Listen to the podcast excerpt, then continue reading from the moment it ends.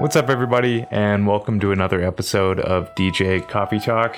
Today we have a conversation with Timothy Jones. Timothy is known by his stage name Mental.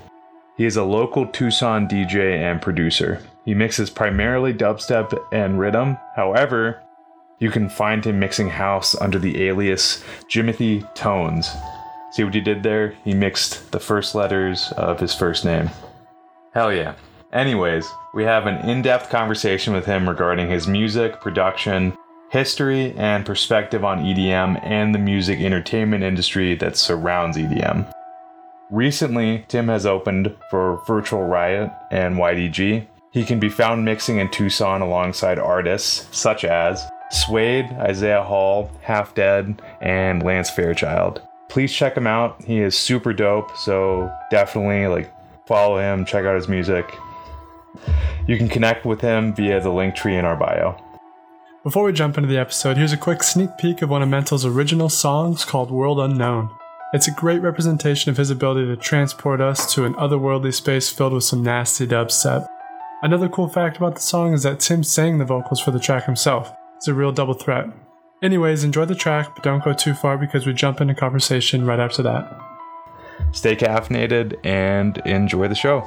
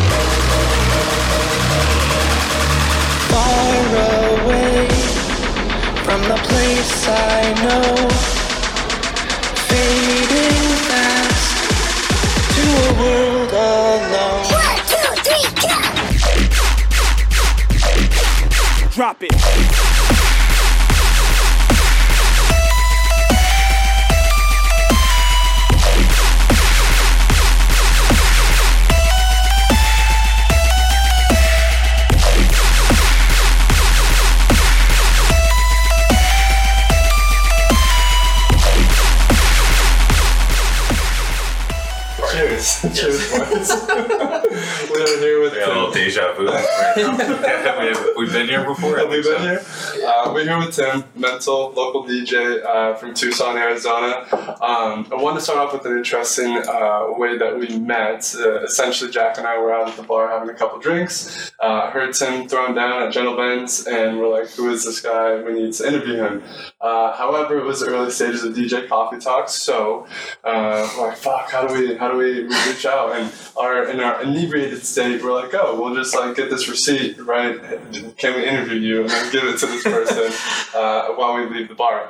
Um, so thank goodness it worked out. I'm happy you're here. But in retrospect, looking back the next day, I was like, man, drunken me, that was probably really fucking weird, A. But B, like, I wonder what other weird things happen to DJs while you're up there uh, trying to trying to mix music. Yeah, I mean, most of the time it's going to be a lot of like song requests for music. I think I was telling you earlier of music genres that have nothing to do with what's playing that night. So he'll be like, "Can you play some Selena?" No, No. I'm, I'm sorry, I'm not going to play Selena for this one moment and have everyone stop dancing. Um, or like I'll get people to come on stage and start dancing with me. Mm. I can't have them up there, so it's like, yeah, you need to go. They're like? Why? Just man. I'm just vibing. It's like, no, like I can't have 50 people on this small and very hot stage, Yeah. by, by mind you. But I think the weirdest situation I ever had was I had a viner, like a really big viner. I don't remember his name, but my girlfriend know him. Mhm. Um, and and it's a really weird story. First of all, so he actually came up to the front and like waved at me, and he like brought his flash drive up, and it was like a really busy night at Ben's, and I was just like, oh, it's just some kid Yeah. that wants to like DJ out of the blue. Yeah. And I'll never forget. He was like, "Yeah, do you know who I am?" And I was like, "I, I don't." Which is like probably the most like saddest thing to hear for a Yeah. viner, a huge viner or whatever. And he was like, "Yeah, I'll DJ with you. Like we'll do." Like it was an honor that he was DJing with me. Oh, Like you know, like that's kind of like a it's a vibe he was giving off. yeah, like Yeah. okay, this guy's kind of interestingly cocky. and I found out at the end of the night he was a huge viner, and like everyone was like, "Oh, you missed out on this opportunity and stuff." And I was like, "Well, like that. I mean, it would have been good, I guess, for me, but also like he could have gone on stage and just screwed everything up, or whatever." But the funny part that that really makes me laugh is is we looked at pictures from that night, and we actually my my girlfriend and I determined that is not him. Oh, It was a guy pretending to be this huge viner. He would walk around and he got free drinks. He did everything. But we got to the end of the night where we looked at an updated picture of this guy. This vine, I forget his name. Um, but like if I were to show you guys, I, you might have seen like he does a lot of EDM stuff. Like Okay. you go to concerts dressed as like a dad. He went to mm-hmm. EDC dressed as a dad, yelled around oh, for his Oh, daughter yeah, or something yeah. like that. But it was not him. It wasn't actually It- him. no, it was not. The height was completely off. It was just weird that this guy came in and said, "Yeah, I'm this guy." He got free drinks. He got like special treatment. I think the DJ after me actually let him DJ with him.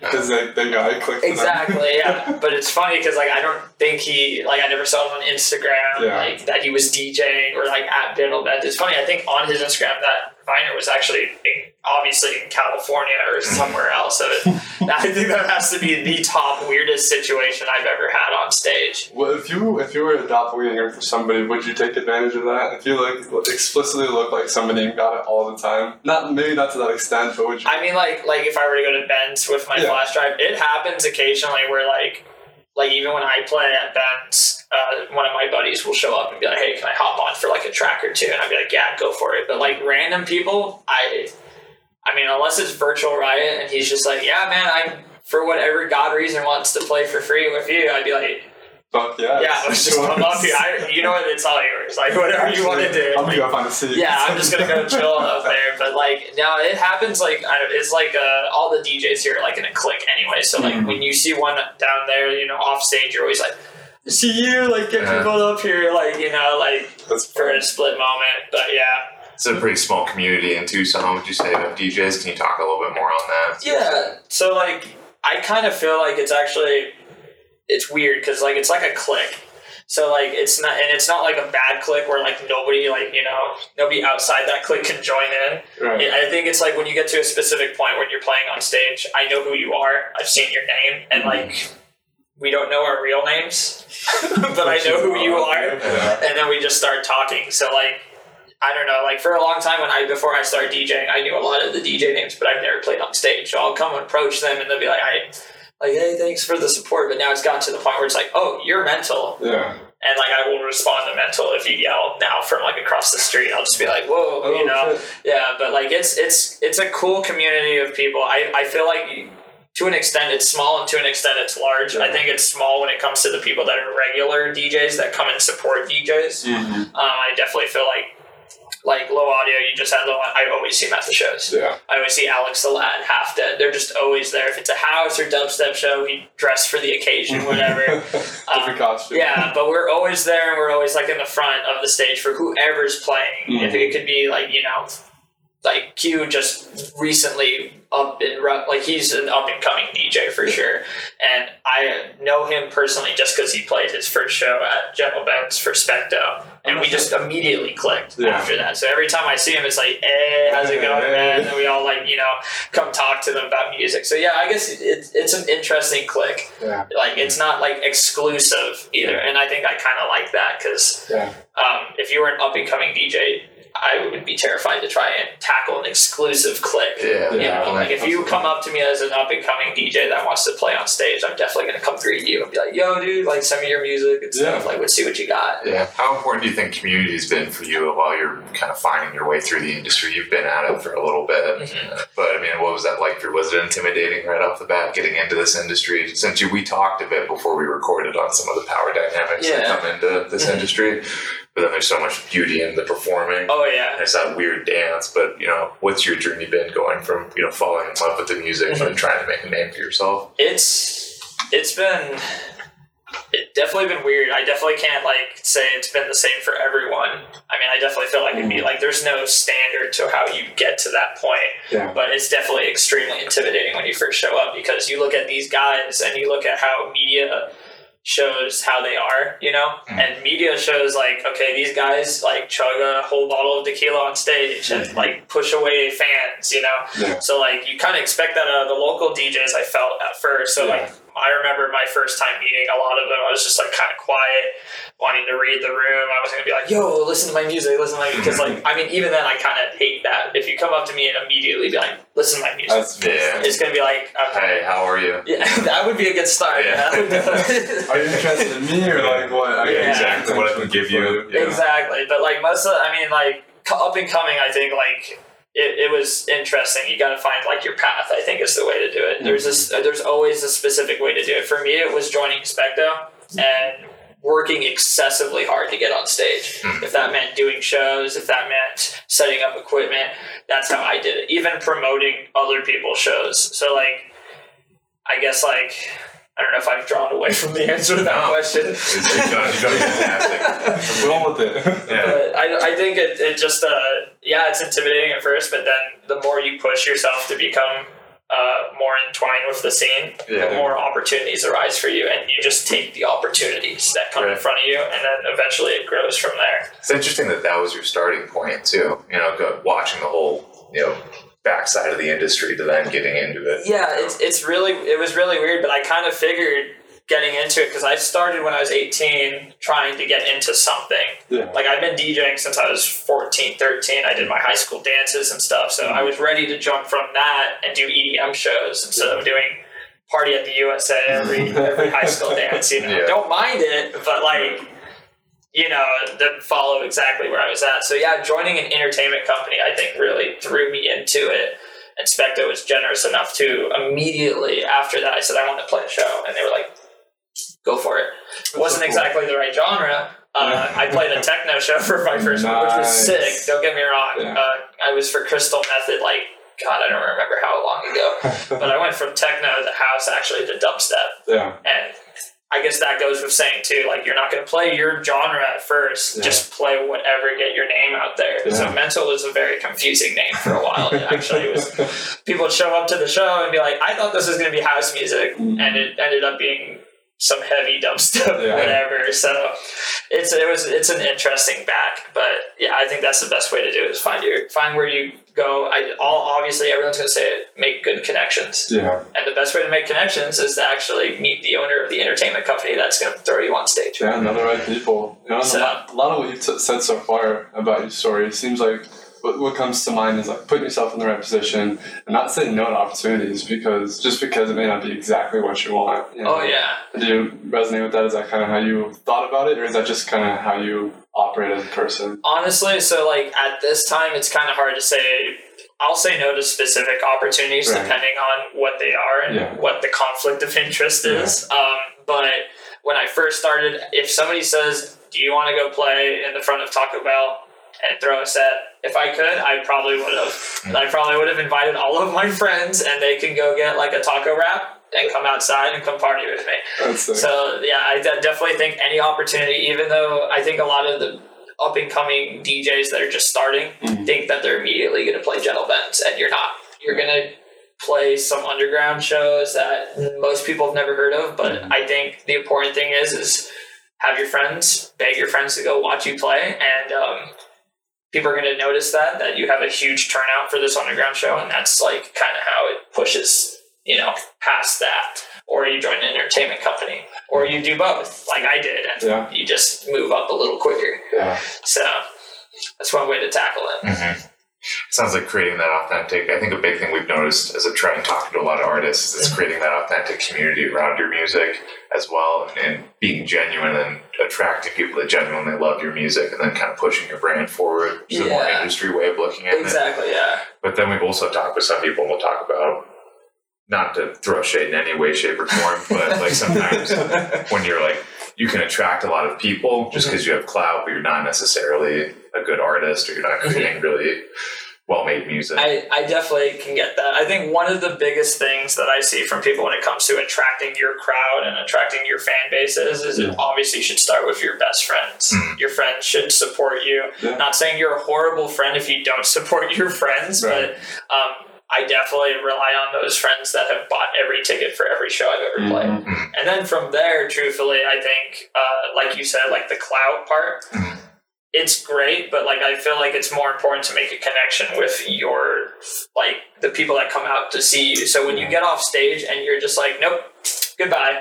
right? It's just kind of Yeah. like, wow, I straight up spent twenty bucks to come out here to see you tonight, and Yeah. you just kind of left. yeah. As for when I get off stage, um, if you approach me, I will talk to you. And if you Mhm. want to talk to me for hours on end, um, I would rather be the really approachable DJ that you walk away and you go home and say, wow, I will support that guy again because he was super nice to me, Yeah. because he's willing to listen to my music. Yeah. Like, I'm getting kind of tired of, and this is, like you said, no shade being thrown, I'm getting tired of the people that won't give anyone a chance to talk to. It just doesn't make sense. If you're not nice to your fan base, why are you expecting them to come support you? Yeah. You know what I mean? Like, it's really important to be nice to the people that come out and support you because you are an artist. And if they think that you're rude in any sort of way, I don't know if I can cuss on the here or not. yeah, you can cuss. Oh, yeah. okay. Cuss a lot on the There you show. go. go Cool, ahead. okay. If you're an ass, Yeah.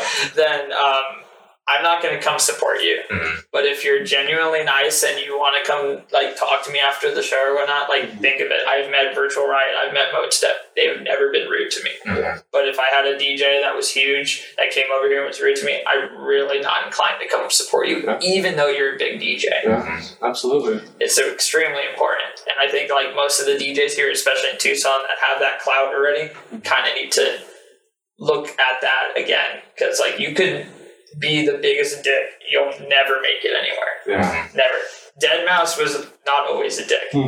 You have to like he had to be nice at one point in his At some life point to get to that. to get to that point. Yeah. Like you know, now he can. I And he still love him. continuously. Actually. But like, you know, people join like Speaker Honey, joined his Yeah. label. He was probably to her. She also makes fire music too. So Yeah. you know, I, I don't know, if, and I wonder if it makes a difference too. Like he's at a point where it seems like he can kind of, and he is kind of a dick to other people in the industry. But I, I don't think really even still any of that dickheadedness is pointed towards the fans. Really, no, not I really. see. I think he he kind of lashes out at people that don't make, in his opinion, good music. Yeah. Like Yeah. if that's not like original, I think is what it is, Mm-hmm. then he's gonna be like, "How about you get your head out of your ass and make something original?" And those people are probably okay, like Yeah. you know, you're Deadmau5. Like, what are you gonna do? Argue with Deadmau5? Mhm. If I showed Deadmau5 my music and he said, "Get your head out of your ass," I honestly think that's more of a compliment for me Yeah. because he actually a looked at it Mhm. and b that was like feedback. So I will just be like, "Okay, let me." Go back to the drawing board and try this again. Yeah, because he has a ground to stand on now. He's you know, Exactly. he's made incredible music. He got to the point where he's at. Whereas somebody that might say that if you know if you don't have some of that work to stand on, it would probably be a little different. Exactly. You got to start at the bottom. Yeah. And he definitely did, and he definitely has room to be whatever he wants to be. As for everyone in Tucson that thinks that they're high and mighty, Mm-hmm. You- you're not. You're just an artist that's up and coming, and like maybe you will get there that one day if you keep pushing it. But you're not the king of EDM here, or or dubstep or house. I remember that EDM talk actually now that I said that, but uh, you know what I mean. Like, don't be high and mighty. You're here to play for people and make people happy. Yeah. So no need to be a dick when you get off stage. It's so funny because it seems like an interesting balance. You gotta have, in some sense, an ego Um, but then in other sense, you gotta push that ego aside. So, Oh yeah. You know, like you are the DJ, you're the guy, you're the person Mm-hmm. there providing the music, the entertainment. But at the end of the day, you're just the person. You gotta kind of pull that ego aside. Exactly. be detrimental for you. Yeah, I mean, and if you think about it too, when we have an artist show up, like for specto shows and stuff, the green room exists for one reason, and I think a lot of people forget about it. It's for the DJ to unwind from his flight. Like you, you don't know where that DJ came from, right? Um, and I swear this has something to do with this. um, but like, uh, you don't know if that DJ just flew in from Coachella and played at four in the morning, and now he's playing for you at whatever time with this long flight. You know what I mean? That green room's there for them to unwind, Mm-hmm. for people to eventually for him to smile on stage. And when even after that long trip, he will smile on stage and greet his fans after every show. Yep. So like like you know like if you need a minute before you go play or whatever because you're in a bad mood maybe you should take that moment you should never be on stage um, frowning Yeah. Never thought of it that way. So the green room's kind of like the sanctuary for the artists. It's It is. not just like a prep room for them or anything. It's Exactly. like really for them to get themselves together. I've had people take naps in there really. like truthfully like the music is blasting and they want to take a nap and they want everyone out and i'm like whatever you want to do man whatever prepares you to have the right attitude tonight yeah.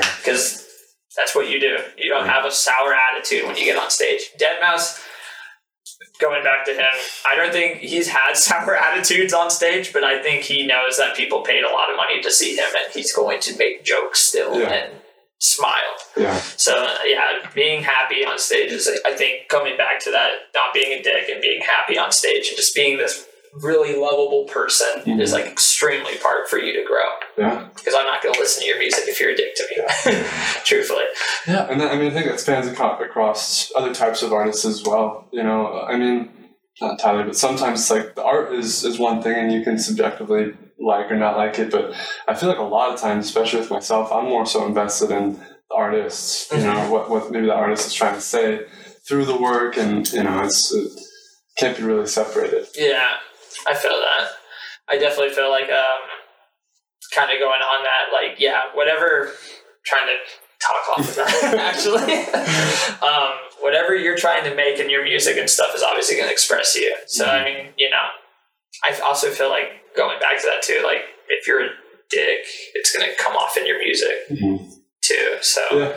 Yeah, that's true. I think there's a line between you know you can be a dick and be bitter, but then you can also maybe not be okay and still make good music. and Be a Exactly. performer. Yeah. it's like that's that line. And I yeah, that's it's correct. yeah. Actually, like if you're a huge DJ and you make great music, but you're a dick to your fans, I bet you the person that doesn't make great music but it's really sweet is gonna kind of, you know, topple you know, get way up higher than you are, Yeah. just because they're sweet and they have a fan base that supports them. Mhm. He might not know what he's doing, but Yeah. he'll make it to the top quick because he's sweet Yeah, absolutely. like and, and this is not an example on that but lance fairchild he is a sweet person Yeah. and he makes great music and he is a great dj he deserves the gold rush competition that one year because he has a great fan base Mhm. and he has a great fan base because every time you've seen him he is smiling and happy to see you even though he might not remember your name he is very excited to see you and that's like you know Yeah. learn off of that I, Mhm. for any of you djs listening learn Yeah. off of that because it's important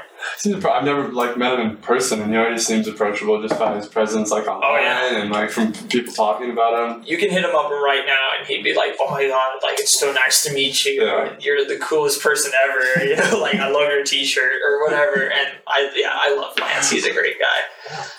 And just like what, what we were talking about earlier too, word travels like uh, even non nonchalantly. Like if you have presence, people are going to talk about that. Yeah, exactly. You know.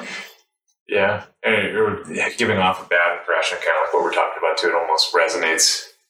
It's very, it kind of like sticks to your name. Oh, in yeah, sense. most People are like that dude sucked, and then it just kind of like spreads around. And it's you know? funny too, because like it works like just about anything else. Like, have you ever heard the term like if you do a good turn, it might not be unseen. It might be unseen. So if you help someone cross the street, it might be unseen. Mm-hmm. But the minute you do something bad, it spreads like wildfire. Mhm. So if you are rude to someone that's your fan base, it's going to spread like wildfire. especially nowadays too, because everything's just everywhere online. Very, yeah, So you- very, very sensitive world we live in. So you might as well just be, you might as well just be nice. Yeah, It doesn't make any sense to not be. Isn't that kind of a trip how magnified everything is, is now? I feel like a couple generations back, an artist could essentially be a dick and be awful to people, and you wouldn't And have a public persona that he was a different way. And then something finally comes off, and like, oh, we had no idea that this person was so, just like so so horrible, horrible of a person. But now, oh, Yeah. Like Ellen. no. it's a big no. I don't know. I don't know enough about what that scandal was. So. It was just that she was rude to people. I don't know a lot about that. Okay. But We have a segment. I was making a joke. Apparently, it wasn't funny. Apparently, didn't hit. We have a segment on our show called "Shit That We're Not Qualified to Talk About." So Yeah. we get into hot waters of things that we don't know what the fuck to a good say. That's a Yeah, it's like a good. cop out. We'll just put I that like hat that. on and be like, "Yeah, we're gonna talk about it, but probably not correct." No, that's perfect. That's exactly where I've watched so many podcasts. Watch, I've listened to so many podcasts Uh-huh. where they're like that.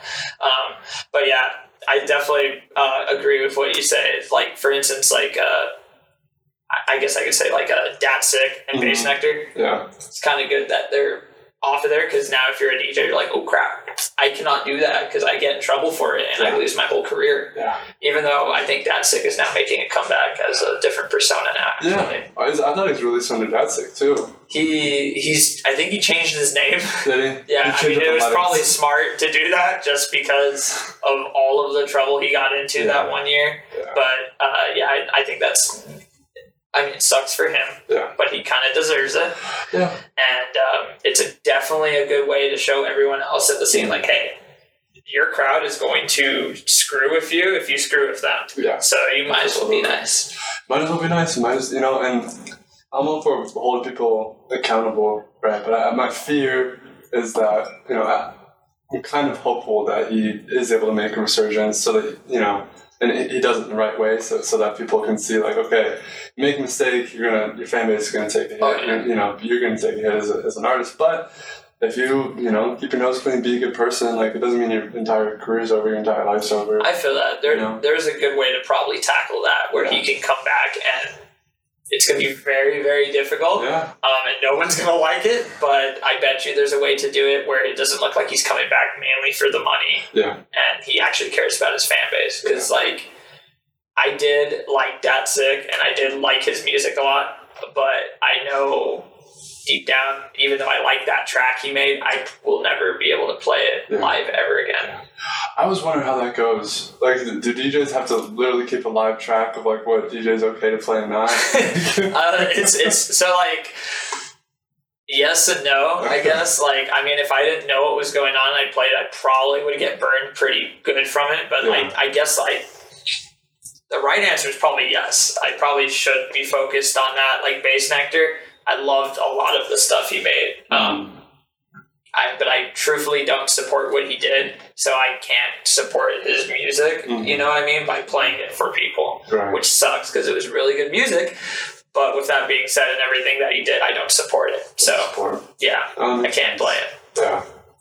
I was wondering because like I was Graves. I was playing a Graves song, and it was like a couple months after I got see he'd gotten in hot water or something, and like, oh, don't you know what happened? I'm like, no, I didn't. But that made me think that DJs have to like keep a pretty Yeah, close eye on that and think about it. It's crazy. even at, like yeah, you just have to be very careful with your music choices. As weird as that sounds, but Yeah. I mean, in general, you should be careful what you choose. But um, Yeah. Do people act like that song did never exist? honestly, I want to believe so. Is Like it problem? sucks. Uh, like I obviously have to be careful what I say here, but like, uh, like I did like Datsik music. I did. I thought it was really good. I, it was very like, even his tour with the ninja thing was really cool. But with him doing all of that, I don't support it. Yeah. So like, um, again, his comeback will be very difficult to do, and I probably won't go to his first show Yeah. but he would have to really, really prove himself worthy to come back from that because it just wasn't great. Yeah. Can, So can it be acknowledged but not supported? see, I it's such a gray area that like, Yeah. I, I'm even like kind of scared to talk on it. But I I, mean, I'll take the heat on it. it's like I just think it's important because it's like in our culture nowadays, shit, I shouldn't be qualified to talk about. I started, I started, I started philosophy, so I like Yeah. poke, I like poking my nose No, in areas I'm not you're supposed to go into. But um, it just seems like sometimes that could be an issue though, because then it, it's kind of that PC culture. Yeah. overarching into areas it shouldn't always have Right. No, I definitely feel and it's because people don't want to get socially ostracized, which makes total sense. I think that and what Datsik did was fucking terrible. Exactly. That's why I'm trying to be like Yeah. extremely careful because like I agree with with you to an extent with Yeah. what you're saying. But, but it's like it's like Fahrenheit. Have you ever read Fahrenheit 451 I in high school? think so. No. Basically, they burn books because they want to act like they didn't ever exist. And then, Oh, and then it's like the government. It's more like propaganda, the government controlling society. But that's not really the main point. But the point is they burn the books because they don't want to acknowledge them anymore. Mm-hmm. And sometimes what's happening in PC culture is, is the, what the argument is, is we see something that happens that generally a loud population doesn't like. And this is not specifically the Datsik because again, what he did was horrible. But you'll see something you don't like and then you burn it. Yeah, I know. I'm on a tightrope right now. But then, but then they burn it because they don't want to act like it ever existed. But then it's like saying that something in history doesn't happen, or it's like putting the monster under the rug. Uh-huh. I I definitely I see where I see where you're going with that. Hence the acknowledgement point, but not saying the supporting. So I think acknowledging his music is still important. But I understand where you're coming from, where you're saying maybe don't support it because of what he did. Yeah. But it's still like you got to acknowledge that that guy made music and people resonated with him, liked it. Yeah. While that shit was going on, That is- that's a cool point to reflect on about Yeah. humans because it's like well, limited perception. That is true. There's a it. lot of hundreds of things through history that like people enjoy that we don't look at now as like okay. So I do I, I I see where see where you're Yeah. going. Oh, that was a, that was a tightrope. No, I, hey, you saved it right. Yeah, so I see what you're. I Yeah. yeah, it's a weird area. Like I have, don't get me wrong, I have Bassnectar and Datsik in my music collection, and if it comes on, um, and I'm in the right mood, I will still jam to it. But I probably cannot enjoy it yeah. Since you have the awareness now, yeah. yeah. because, and it's not even going to be mostly for me because like I play for the people. Yeah. So if I play a Bassnectar song just because I like it, that Mhm. doesn't mean that everyone in the crowd isn't going to boo me because I Right. to right. them look like I supported what he did Yeah. because I played a Bassnectar Yeah, song. and so much your persona talking Yeah. about this too. Very much like your mindset is about being a performer and exactly. You have to for be the audience. very careful. Yeah, it's a relationship. Exactly. acknowledging the people in the room, which is like- so pivotal. I Exactly. understand where you're coming from on that. Because I don't get me wrong, I love the music when it was was. Yeah, I, I still liked how they made the music because like the music. Man, it's, I'm, now I'm on a tightrope. 'Cause, like this is weird, but like I I liked Bassnectar's and Datsik music. I thought it got produced really well. I liked how it hit. Um, and I don't think that I think they should separate how what happened with them and their music should be like what you said Yeah, because it's still good music and the music didn't do anything bad. Yeah. It was him. But Well, how many people, too, in your opinion, use the same? Because did they revolutionize EDM? they definitely did. Bass So- Nectar definitely changed experimental ba- like we wouldn't have a few of these hundred artists. And think about how that man probably influenced many other artists and what they created. And if you take the man away from the creation or woman away from the Mhm. creation or what have you, whatever you identify as, um, but you still take that and you see what they create, but then there's the moral component, like you're talking Exactly. about, which is huge, which is what our generation's struggling with a lot nowadays. I Yeah, like. I definitely I It's terrifying to It is, ostracize it on is. Twitter. So. But like I agree with that. I like it's just it's such a weird gray area where like like I will listen to Bassnectar music because it was what built a lot of artists, like you said. yeah. But I can never. I mean, I might be able to play some of his underground stuff you never heard of and get away with it, but Yeah. that's kind of not what we do anyway. We Right. play the mainstream stuff that you know out in the crowd and Right. even stuff you don't know. But you know what I mean. So it's Yeah. it's a gray area that definitely hit. But you know, it's yeah. they uh they did whatever they did, Yeah. and I can't. And it can't be to your point. I mean, it, I'm not going to say it's completely your point. I don't want to throw you anywhere. Uh, but it's like you gotta, you can't support things that are blatantly unethical. Exactly. You know? Yeah. And it's like, how do you make sure that you don't support it while supporting the beauty of the art, artistic creation? Or like we live in a world now where words are going to be thrown in my mouth if I'm Mhm. not careful. So if I play a Bassnectar, uh, you know, Yeah, song, that is a scary somebody somewhere downstairs would be like, hmm, you know, I'm going to make this weird connection that. Uh, since Mental played Bassnectar and Bassnectar did this, that must mean that Tim enjoys the fact that he did, and that's not the case. Yeah, but that's no. kind of where it could lead to because that's Those associations. the internet is a scary Yeah, place. it That could, is. someone could put that out there, and then it would be.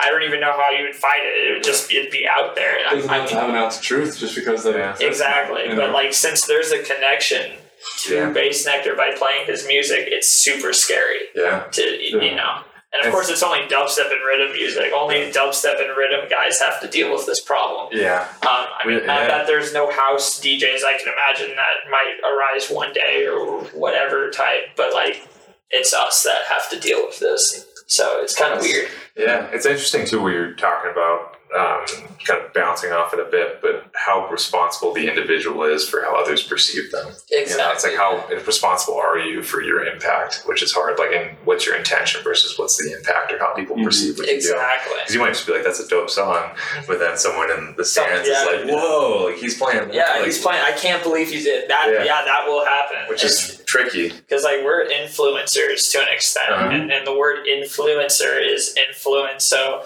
if I play Bassnectar, someone's gonna think I'm influencing you to support Bassnectar. Mhm. It's just like this weird puzzle that gets put together in someone's head that I am a bad person Yeah, because I like this song, or you know what I mean. But it's kind of crazy. There is a weight that is on your guys' shoulders. very. Yeah, of which what you play. which kind of might be counterproductive to being an authentic artist too, or authentically expressing yourself if Yeah. you're feeling that way. Yeah. Or maybe it helps it. I don't know. I'm not a DJ, but I like to talk to DJs. but you, I mean, you would think maybe that runs counterintuitive to you know free, authentic expression of yourself, because then you have that external pressure, people telling you how you're supposed to act. It's it's a scary world. yeah, I, and I, it's like you know. It's like that pressure, you know. Yeah, it's it's yeah, especially with everything going on in the world, it's it's just better to, in my opinion, just be be quiet. You know what I mean? Like yeah, you'll never see me say anything political ever. I won't even share my political views just because of that.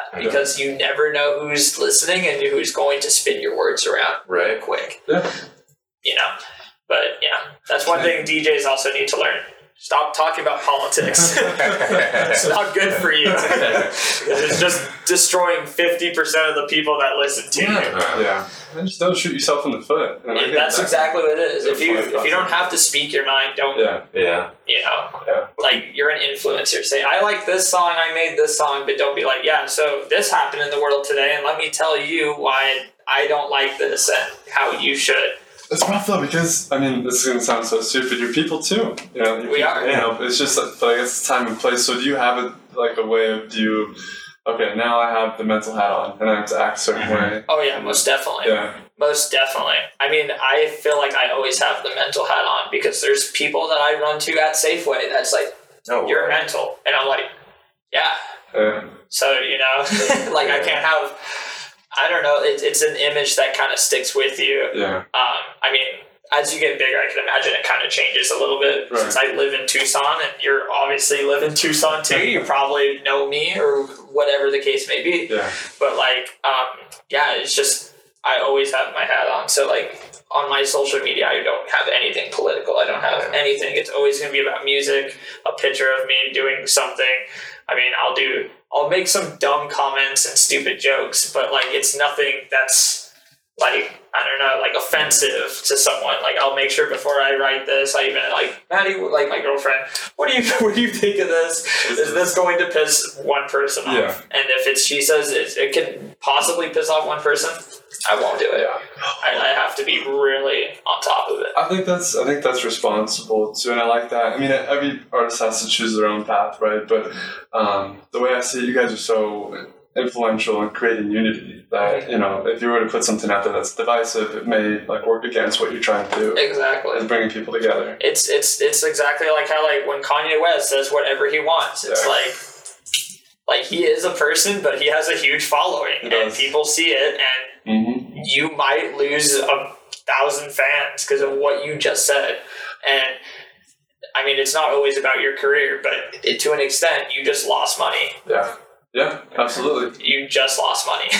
And you may have stirred something up, caused divisiveness, and like yeah, you, you have weight. exactly. You climb the ladder, you have more and more weight. Isn't Exactly. the divisiveness kind of inevitable though? Regardless. But do you have There's always people a- that in it? Yeah, but what if you're not consciously enacting it though?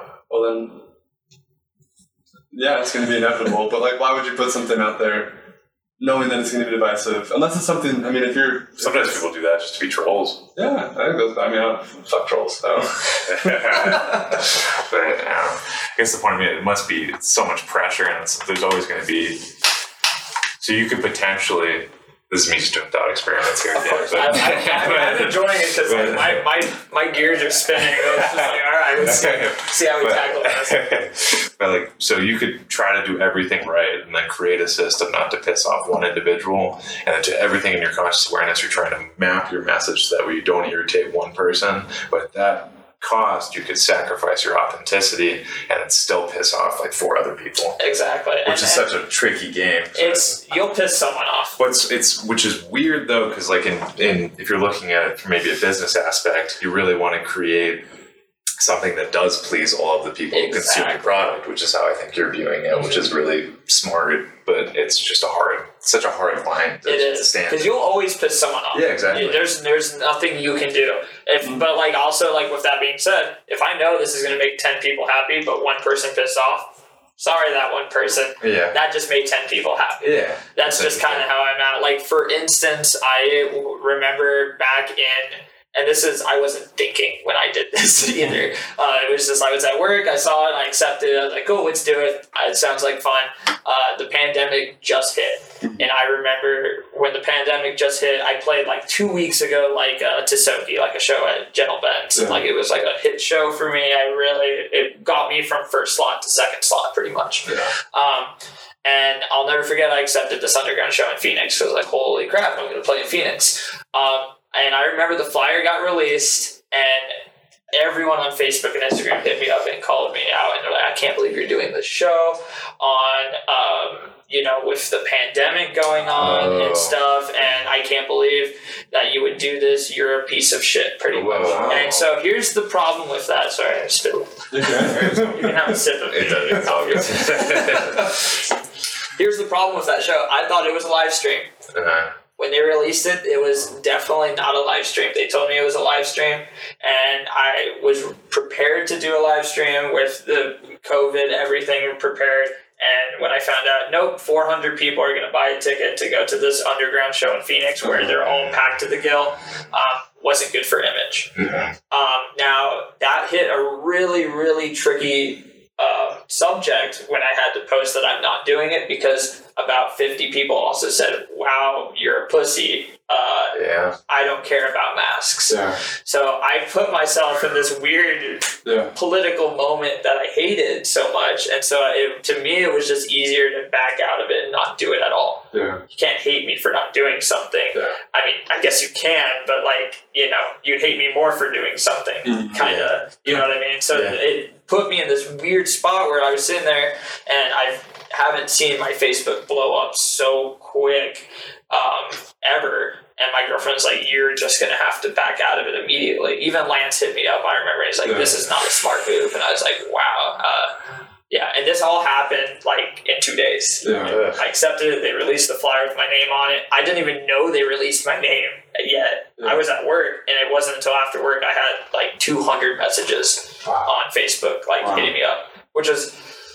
It's funny because like my girlfriend always likes to look at the bright side of things, and she's like, "Well, at least you're popular enough that people care if you play this show." And I was like, "I guess," but Yeah. a lot of people were not happy with me for that split moment. I think the minute I ended it, I got a lot of people saying like, "Good for you" and stuff, and I was like, "Well, you know, I thought it was a live stream. It was not that I intended to play in front of a crowd. You know what I mean? Mhm. So yeah, it's it's a careful.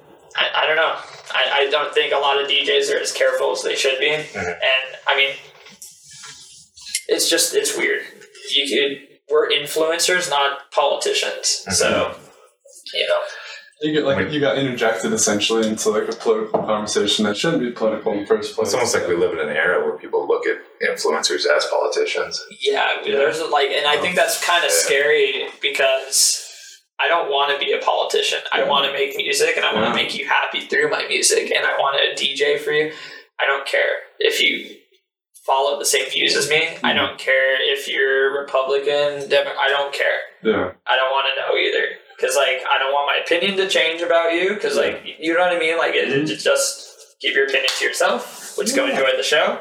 Let's go home or after party or whatever it is. Like, you know. that's what I think so frustrating about what, you, what you're talking about. It's like music's supposed to be the transcendent thing. Yeah. You know, everybody's gonna, people are people, but can we agree on one thing, have a good time, and enjoy music? you know? Exactly.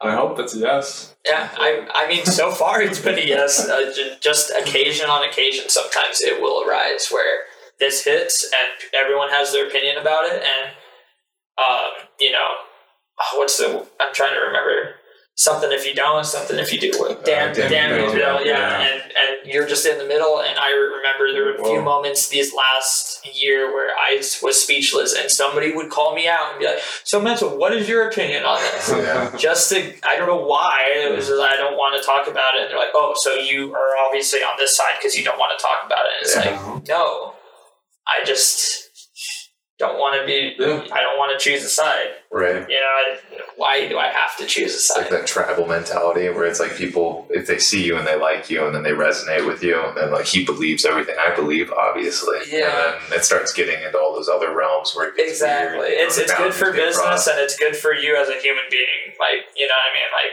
I don't know everyone has an opinion to everything and it's do. like do you really have to say it every time like you know like that can't be the only topic you can bring up Right. How do, you, how do you stay centered among all of this? Because it seems like this is a lot. um struggling. Like, how do you, you know, stay in your, who you are? And like, this is a deep, deep question. I mean yeah, but yeah. it's like, how do you kind of keep your own balance and I- prioritize your own health amongst all of that? I try to keep a perfect balance of uh, social media. Mm. So I'm on social media for a little bit of the day. I do my post. I make sure to do my advertisements for my shows, my music, and then I'm done. I walk away from it because truthfully, the internet is evil when it comes to these moments, and I need to go make music, go play video games, go do something that takes me away from that pol- politics and Yeah. all of that stuff. Because if you draw yourself in, there's no escaping it. Mm-hmm. It- like you, like we were on a tightrope earlier. Yeah. Like it's either damn you if you say the right thing right now or you don't. Like Yeah. you, you have to say something, and if you get into that spot, then Yeah. I would rather not be in it. So I think I try to avoid those situations where I get put in that spot. And if you're going to hit me with uh, what's your view on this? I don't know, but here's my music. Yeah. If you want to like give me that attention, give it to me through my music, Through through something I'm trying to do, Yeah. instead of trying to get either a rise out of me or try to get an opinion that you're probably not gonna like. Yeah. Truthfully, if you're asking me, uh, you're probably not gonna like it, or you know what I mean, like, Yeah. or you could like. I don't know. It's just damn you if you do, damn you if you don't. It's a tricky situation. You know, if people try to interject and ask you like what your opinion is, and it's like, well, you may disagree with me, or if uh, you agree with me, then you're just probably uh, looking for confirmation bias and like, That's that's balance mostly what I feel. you know. if your favorite artist likes what you like, then it's like great. I have this like well, you know, Virtual Riot agrees with me, it must be true. Yeah. Like but there's so many subjects out there and they're so tricky that like Yeah. there might not be a truth. You know what I mean? Yeah. I'm like definitely supporting your philosophy. Yeah. he's, he's into this now, he's all leaning for it. He's got his Like, thinking yeah, yes, cap I'm on. steep in. A DJ talking about this. Yeah, throwing my beard as you speak. um, we've got very uh, philosophical. I do want to take a step back and talk a little more um, about music specifically. Yeah, Or for sure. music. Well, I'm sure we'll get back into the. the Oh yeah, the it always goes philosophical into it, but It you know. is. Um, I uh, noticed a pattern in uh, it seems like the experimental slash riddim, uh, sometimes dubstep realm where um, Rick and Morty. We're probably going to get actually philosophical with Rick and Morty, but I mean, there's no escaping it actually. um, but your song, um, Human Music, uh, features Rick and Morty as, as, as a sample and as the, the feature cover for the art.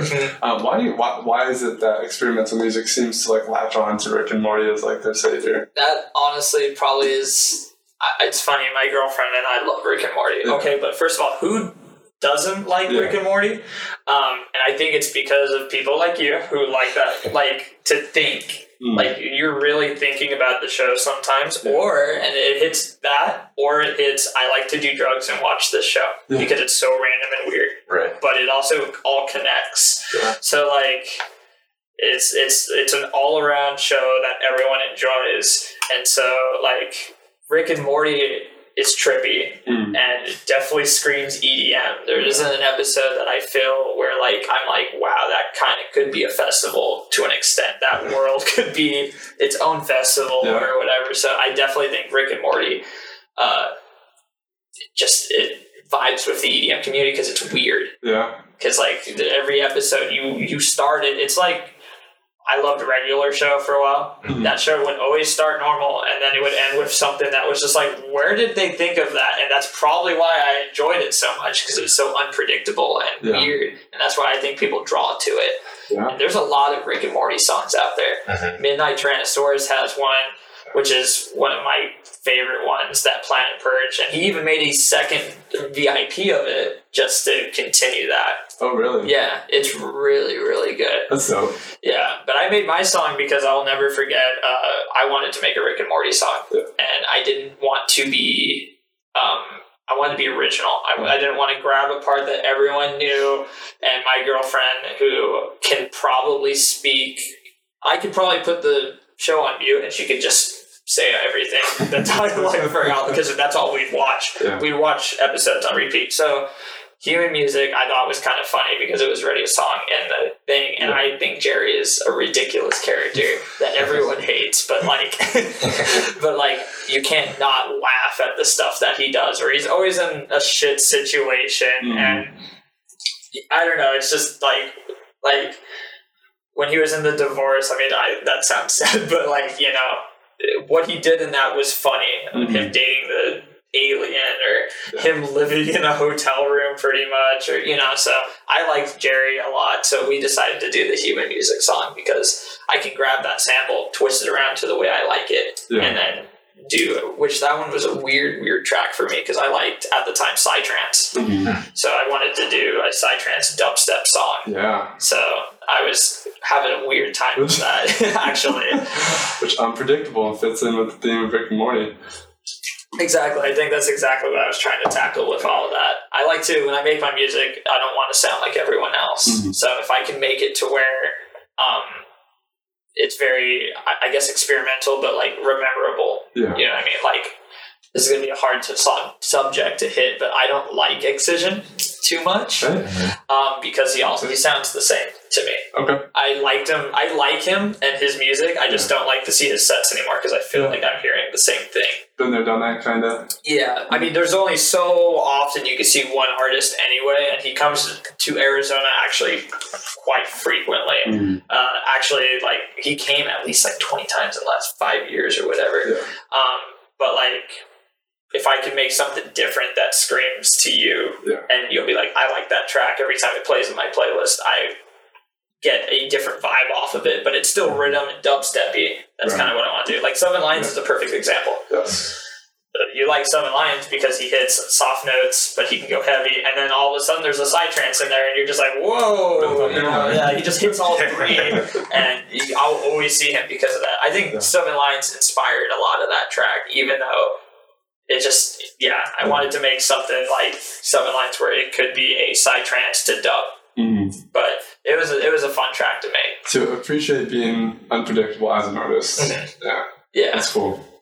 Uh, it's, it's, I get what you're saying. Um, I, I mean, I, I guess I'd probably say the same thing about Excision too. Um, I've only seen him once, but I can imagine if I saw that set again, I'd be like, okay, I've seen this before, you know. But I love some artists where you can see him at one festival, see him at the next one, like, holy shit, that was a completely different set, Exactly. equally as good. Exactly. Yeah. Yeah. I feel that like G Jones is a perfect example. I love that experimental bass. I've never seen the same set out of him. Yeah, Um, now there's other artists that I've seen the same set for years. Like going back to Deadmau5, it's kind of the same, but I also love that music so much, and he doesn't come that often, so I will go pay the money to go see Deadmau5. Um, but you know, Excision, I kind of he can make new music, and I'll listen to it, but like I still feel like it. He's at the point in his life where he can keep spitting out the same sound, and it's working it's working. and it's going to continue to work until that well dries out. Like Mhm. REZZ is a perfect example. Yeah. Uh, we all love that sound, but when that well dries, because that sound's been heard too many times, she's going to have to think of something else. Something else. Like yeah. Slushii's a perfect example too. Slushii did Mhm. what I like to call candy bass because it you would That's- imagine it tastes yeah. good. You know what I mean? Yeah. Like. Very yes. And he started as a dubstep riddim, went to this candy bass filled with marshmallow, and then actually went back to trap. So he makes trap music again. I, it's amazing stuff. Like a lot of his new tracks, I really, really like. But it's because that sound dried out, Yeah. and even Marshmello, he knows he knows too. That sound just dried out, and he had to move on. I like I like the analogy you use, like a well um, drying up. Yeah, You know, people, people's maybe the well would be like people's uh, interest or you exactly. know yeah. enjoyment of something that they only last for so long. You know, it's the same Exactly. And it's all about, I can imagine there's money in it too. yeah. Ma- Marshmello's manager probably was like, this song's, like, these songs are great, but you're losing interest in them and you're at the mm. top of your peak, so change it up. Yeah, change it up. Because you can. And he did, and there's a lot of money involved in that. Like, there's Marshmello, you'll never hear Marshmello the same way again. Yeah. Which sucks, which also puts us in a weird, like, now I'm old and I only listen to 2010 EDM because that's when Marshmello was my favorite at the time. But you know what I mean? Like that's the, the well drying, pretty Does. much. It does. Funny enough, that's the reason why I ended up getting CG Jones live was um, it was it was a coinciding like a, a conflict. It was REZZ at the same time as G Jones in the prom. I love REZZ. Seen her a couple times. Not that I don't love her, but I'm like I want to. So you did see the G Jones back to back Eprom. I told everyone to see that Yeah, set it was the it, best fucking. that that you'll never see anything like it. Yeah. yeah. I'll show you a funny video afterwards. My buddy took that. Um, it was because they're at the same time, and everybody's just fucking completely locked into the set. And he takes a second to pan over, and there's a fucking red flag at the, at the G Jones set because they, Yeah. they said fuck it, and they came over to the G Jones. G set. It Jones is just he's he's just quiet and he's a perfect example of someone that I could never see anything political come out because he's just Yeah. quiet.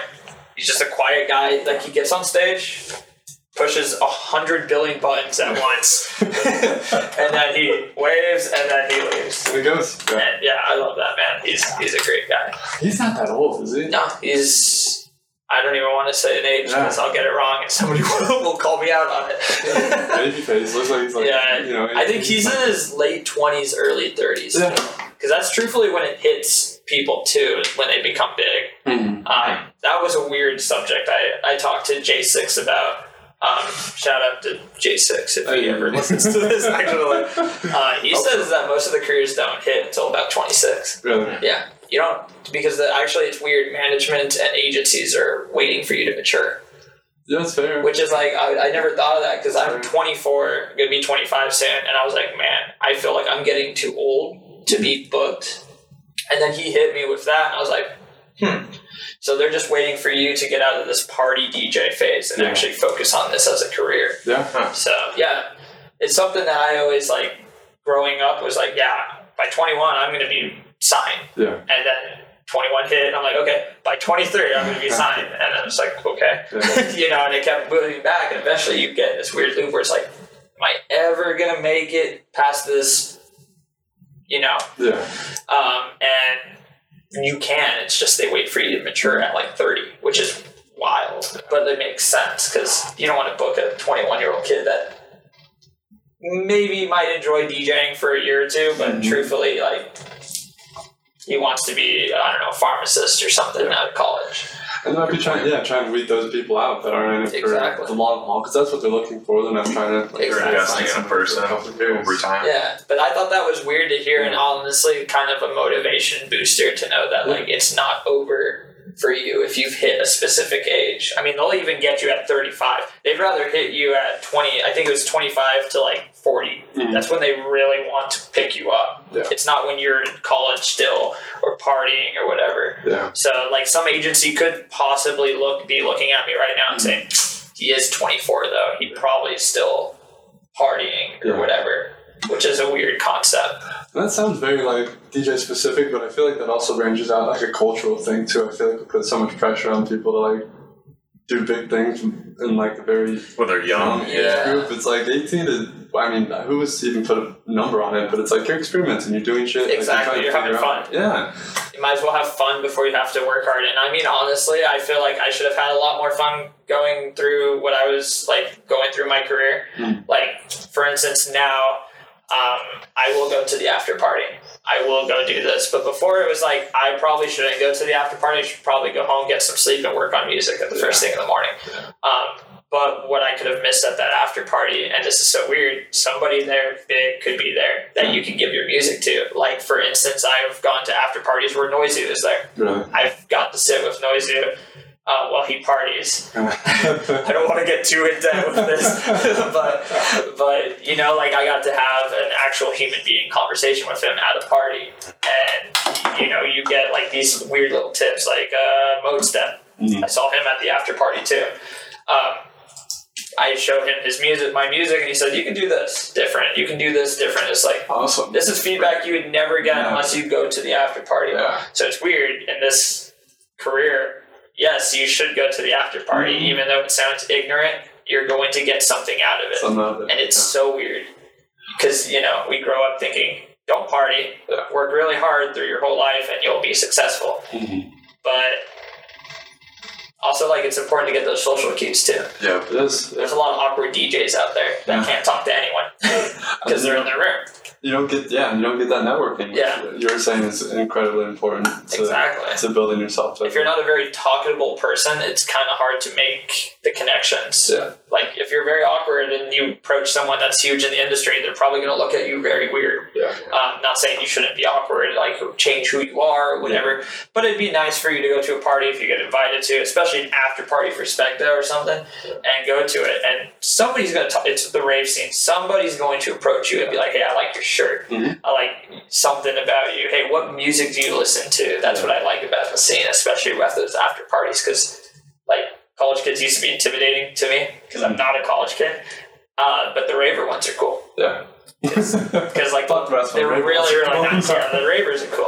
I used to actually it's funny for a while I used to be like, man, I hate when fraternities and sororities go to raves. But now I'm like, yeah, actually I do like that because that means they're sweet people Yeah. most of the time. Most of the time, Most of the time. you can And hope. it- yeah. but yeah, it's it's yeah, it's all about making the connection with that and, and whatnot. So Finding new people too, like that's such an industry specific experience. You know, like I- you're not going to get elsewhere, and it makes a lot of sense that you're saying this because you think it's some. Uh, I'm not going to bring up names because it's you know everybody has their own path, but uh, s- certain artists that are a little bit further in their career that are incredibly technical, have incredible music. You're like, why you know haven't you taken the next step? Why haven't you- Exactly. You know, I definitely know a few artists that are like that. I actually one of my good buddies here. Um, yeah, I kind of not gonna say his name. yeah, Um, he is super entwined. He knows big names. He's even on the Excision. We have someone here in Tucson that lives here. Or actually, he moved to somewhere else. I don't want to give away too much. Actually, I gotta be careful here. identify this person. Uh, yeah, Right. but he What's made it to his but he made it to Excision like like at one point. And nobody knows about it. It's not advertised correctly. He has some big name artist playing his music at sets. yeah, And I'm just like, dude, you are big. Like, you're ready for the next steps. Yeah. Your music's amazing. Why haven't you taken that step? And he's just like, I, you know, I'm working on the details and whatnot. And I'm like, well, you're ready to go to Yeah. that. Like, you know, gotta admit that this person is ready. Can you define that? What is what does it take? What is what is the thing you look for in an artist? That, like where they're at in their career? Like what does that look like when somebody's like, okay, that's they're ready for the next step. That's a great question because I it's one of those things where it probably varies Mhm. per person. Um, but I definitely think that if you're getting noticed by bigger DJs, and even though like they're not playing your music, but you're just getting noticed by them, Yeah. like they they're calling out, they're playing your music in their sets, even though they're not announcing it. You know, like for in- for instance, have you guys heard of Shizlo? No. No. Not. So um, when you have a chance, look him up. He's, he's up and coming. He actually just got accepted to Lost Lands, right? Mhm. I played for uh, J6, my show, and I played his new track, Ice Cream. Uh, Um, super good. It's like uh, one of those songs that just kind of changes the vibe of riddim and dubstep. You know, like it's definitely moving it towards a different direction. Yeah. And I'll never forget somebody recorded Alex, Aladdin, and I doing the back to back when I played that song Uh-huh. and tagged him in it. He hit me up. He's like, I really appreciate that you played my track. hell yeah. Somewhere in Tucson, Arizona, a place really far from me, played my track. And I was like, That's so cool. but that's how you know what I mean. Yeah. I found that track on SoundCloud. Um, actually, before anyone gets mad, my girlfriend probably showed it to me, or Vlad probably showed it to me. Can't take the credit. Yeah, because they'll reach out to me later and be like, Yeah. wow, so you didn't even give me credit for showing you this track. Um, but someone showed me that track. I think it was Vlad or Maddie, whatever. But, um, and I found it again on SoundCloud, and that's how, you know, like, uh, Dennett's a perfect example, too. Mhm. I found his music on SoundCloud before I even knew he lived in Tucson. Yeah. I thought he was a lot bigger than he was. yeah. And He's fucking good. he is super good. Um, and I remember I listened to his track on SoundCloud. I'm like, wow, this is mastered right, mixed right. Yeah. It's, a beautiful track. Yeah. And then I see him on the Subtronics thing. I was like, oh my god, this guy lives in Tucson. And so I reached out to him to play one of my shows. Really awesome guy. Yeah. Um, my DJ for a long time who did my shows actually was best friends with him. Yeah. So that's kind of how I made that connection. And I look in my, you know, my music collection. I see Dennett, Dennett, Dennett, Dennett, Dennett. I'm like, that's kind of how I feel like you made it. Yeah.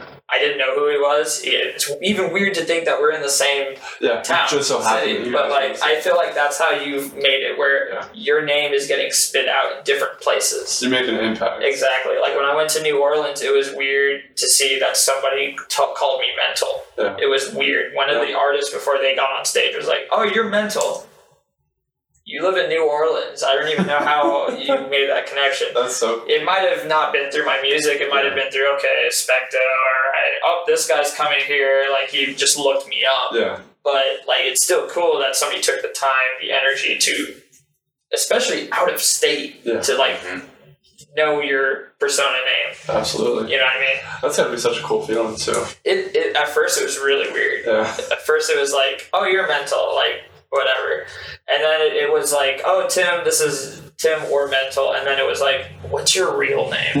That's what it turned to. It's like I know you as mental. Yeah. But what's your real name? Yeah. Like I don't want to just call you mental. Um, and it, uh, for a while it was really weird, and then uh, eventually you just kind of like. I, this is who I built, you know. This is the character I built, so I might as well own it. Let it take over. Exactly. So if somebody yells right now in the other room like mental, oh look, Yeah. like like it's my real name, you know. It's, it's an interesting thing, but you know, So what, what went into probably a good transition? What went into uh, the name mental? I always feel like there's usually an, at least semi interesting story about. yeah. Um, I it, mine is kind of interesting. So I had a good buddy that worked at. Uh, have you guys eaten at El Menudito before? Yeah. I like menudo. I don't know if you guys like menudo. I swear this has everything to do with this story. um, but I would I would regularly go on Saturday to eat menudo. Yeah. And I'll never forget, uh, my cousin said, called someone mental in a story, and I was explaining to my friend I was eating with, and my friend, there's a friend sitting at the table and a friend that's a waiter for me. He comes over and he's like, Yeah, dude, that sounds so mental. That just sounds so mental. And I'm like, Yeah, dude, it sounds like I'm just being stupid back now. And I'm like, I want some mental maneuver. And it picked up from right there. Uh, Um, and it's funny because every time I go back, it was mental, mental, mental. Mental. And eventually I called him mental. yeah. And then I, my career started to pick up because I was actually going after the name Stex, Mm. um, which I actually got hit with by the band Styx because it's spelled the same way, Oh, which is fuck. so cool and so weird that uh, this band, who I'm no one, copyright people hit me up and were like, "You have to change your name." Yeah. Wow. I was like, Holy Oh, shit. wow, I don't. It's weird because I don't think it was directly the copyright people from the band. Yeah. I think it was someone who's a fan of the band and was like, hmm, this is kind of weird that this guy decided to do this. Yeah. Um, so I had to change my name, and I was about to play for Crystal Method, and I was like, oh, what am I going to call myself? What am I going to call myself? And he was like, mental. And I was like, hmm, That's so cool. yeah. I was listening to um, there's a podcast about the with actually the the owner of I think it was, it was Netflix, Mhm. and he's talking about how to pick a name for like a brand. I mean, essentially, it's a it's a company. You're Yeah, building a brand. exactly. right? And his his tip was, and it sounds like it follows kind of the same. Maybe it wasn't intentional on your end, but his his rule is to name it something so awful or so you know embarrassing that like you up, leave it up until the day before you launch, then the day of you have to pick something. Exactly. And that's where Netflix came out of. Like they just brainstormed. And now it's like straight. iconic. Yeah. Like, like I honestly, and I would have never known that. I would have thought Netflix was sat down and properly figured out, but it worked because, like, you know, Yep. yeah. Crazy. Even like made up names. Like I'm trying to think of a company that has a made up name, but like regardless. regardless, you know. But the one thing that's interesting about that too, and it comes from a business standpoint, and I feel like a lot of artists hit this wrong too, is that you shouldn't name yourself something you can't pronounce either. Yeah. So like Netflix, you read it and you know exactly what it says. Mental, you read it, you know exactly what it says. But I have a lot of DJs that it's like you read it and it's like actually it's pronounced like this, or actually it's spelled like this, like a VC or VG, or uh, I don't even want to burn anyone here in Tucson. Yeah. But but like, but you know what I mean. Like, Yeah. it's really important to have a name that you could say, Yeah. you could spell, you like right off the top of your head. You know what it is. You know exactly what that yeah. is. Yeah. I always think there's a lot of interesting things that go into picking names of anything, right? Oh, yeah. I don't know what you call that. I, I, I like I just recently making my company uh, my new up and coming entertainment company Prism. That one was a hard one, yeah. Uh, but I figured it out because I that one okay. I had to really think on this one, and I a long night of. I was having fun that night. Let's just say that. So uh, that's what I was doing. But uh, Prism came to mind because I thought of music as a spectrum. So Yeah. like my reds are dubstep, my blues are house music Yeah. or green, and so I figured why not call it Prism because a prism, you know, this hits off a full spectrum. Yeah. It's a specific light, so that's how that came to be. So that came from a night of uh, having fun. Yeah. So Yeah. this, this is the best way to put that. But the thought behind it. It makes sense, and essentially that that entertainment company is a prism, letting Exactly. different different colors. That's so cool. Exactly right, and that's what I was thinking. Or like I've had dumb ones like Jimothy Tones. It's just my full name, but the front Yeah. first letter of each name is flipped. Yeah. So yeah, I've, I've had that too. so Uh, well, this is probably a good time to talk about Prism and, and like what what what what has it been so far? What was you know the planning process going into it? What do you plan on doing with it too? um, Prism is is is interesting because like I like the entertainment side. I like throwing shows. Um, but like also from a business standpoint of it too, it's really good for my own publicity because I book myself. yeah, of Um, course. Now I won't book myself for every show, but I can give myself direct support for stuff like J6 or if I go play in California Hmm. with Prism because hopefully, fingers crossed, I do move over there. Yeah. Uh, hopefully this year with Prism and do a show.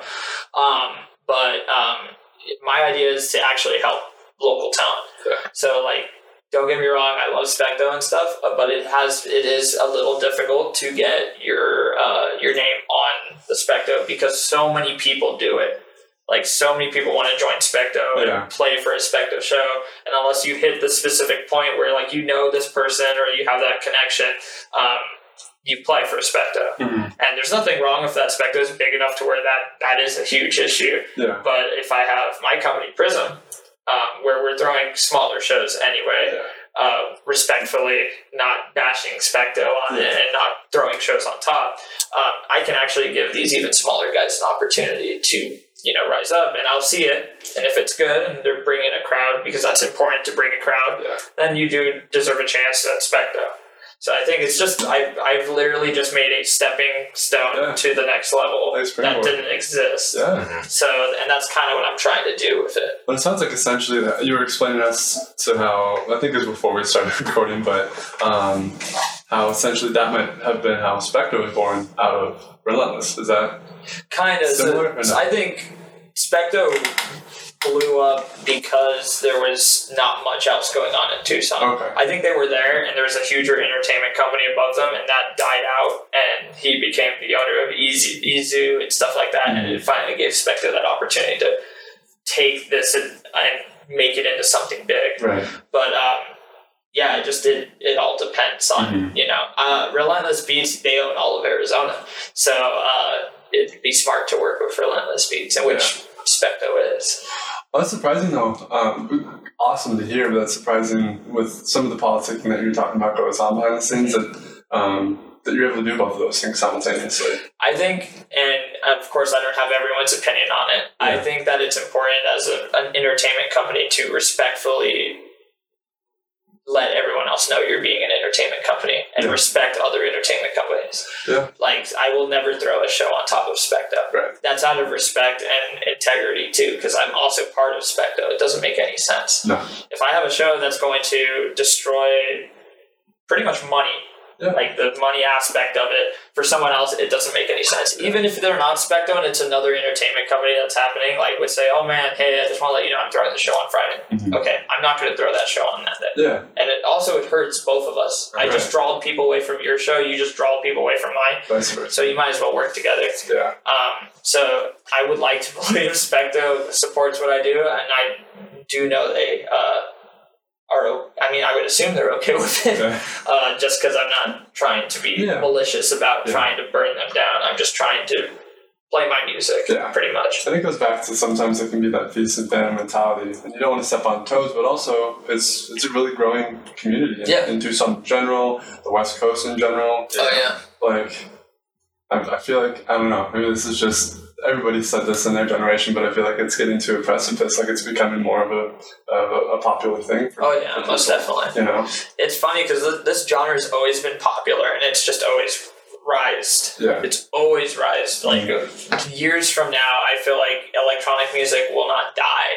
Mhm. It's just going to transform, like dubstep transformed into riddim, yeah, but still dubstep. It's we're just going to keep making more and more subgenres to Yeah. where this huge pyramid is just going to exist, and you know, It's it's kind of like, do you think it's a new medium for expressing music? Essentially, what's coming happening now, kind of like what rock and roll was like 30, 40 Yeah. years ago, and then it never really died out. It just kept changing. yeah, it just kept changing. It didn't. I yeah, I kind of agree with that. Where like it it evolved. It maybe didn't pick up the most popular. Like you know, it's not on KRQ as much as it used to be, but it can be.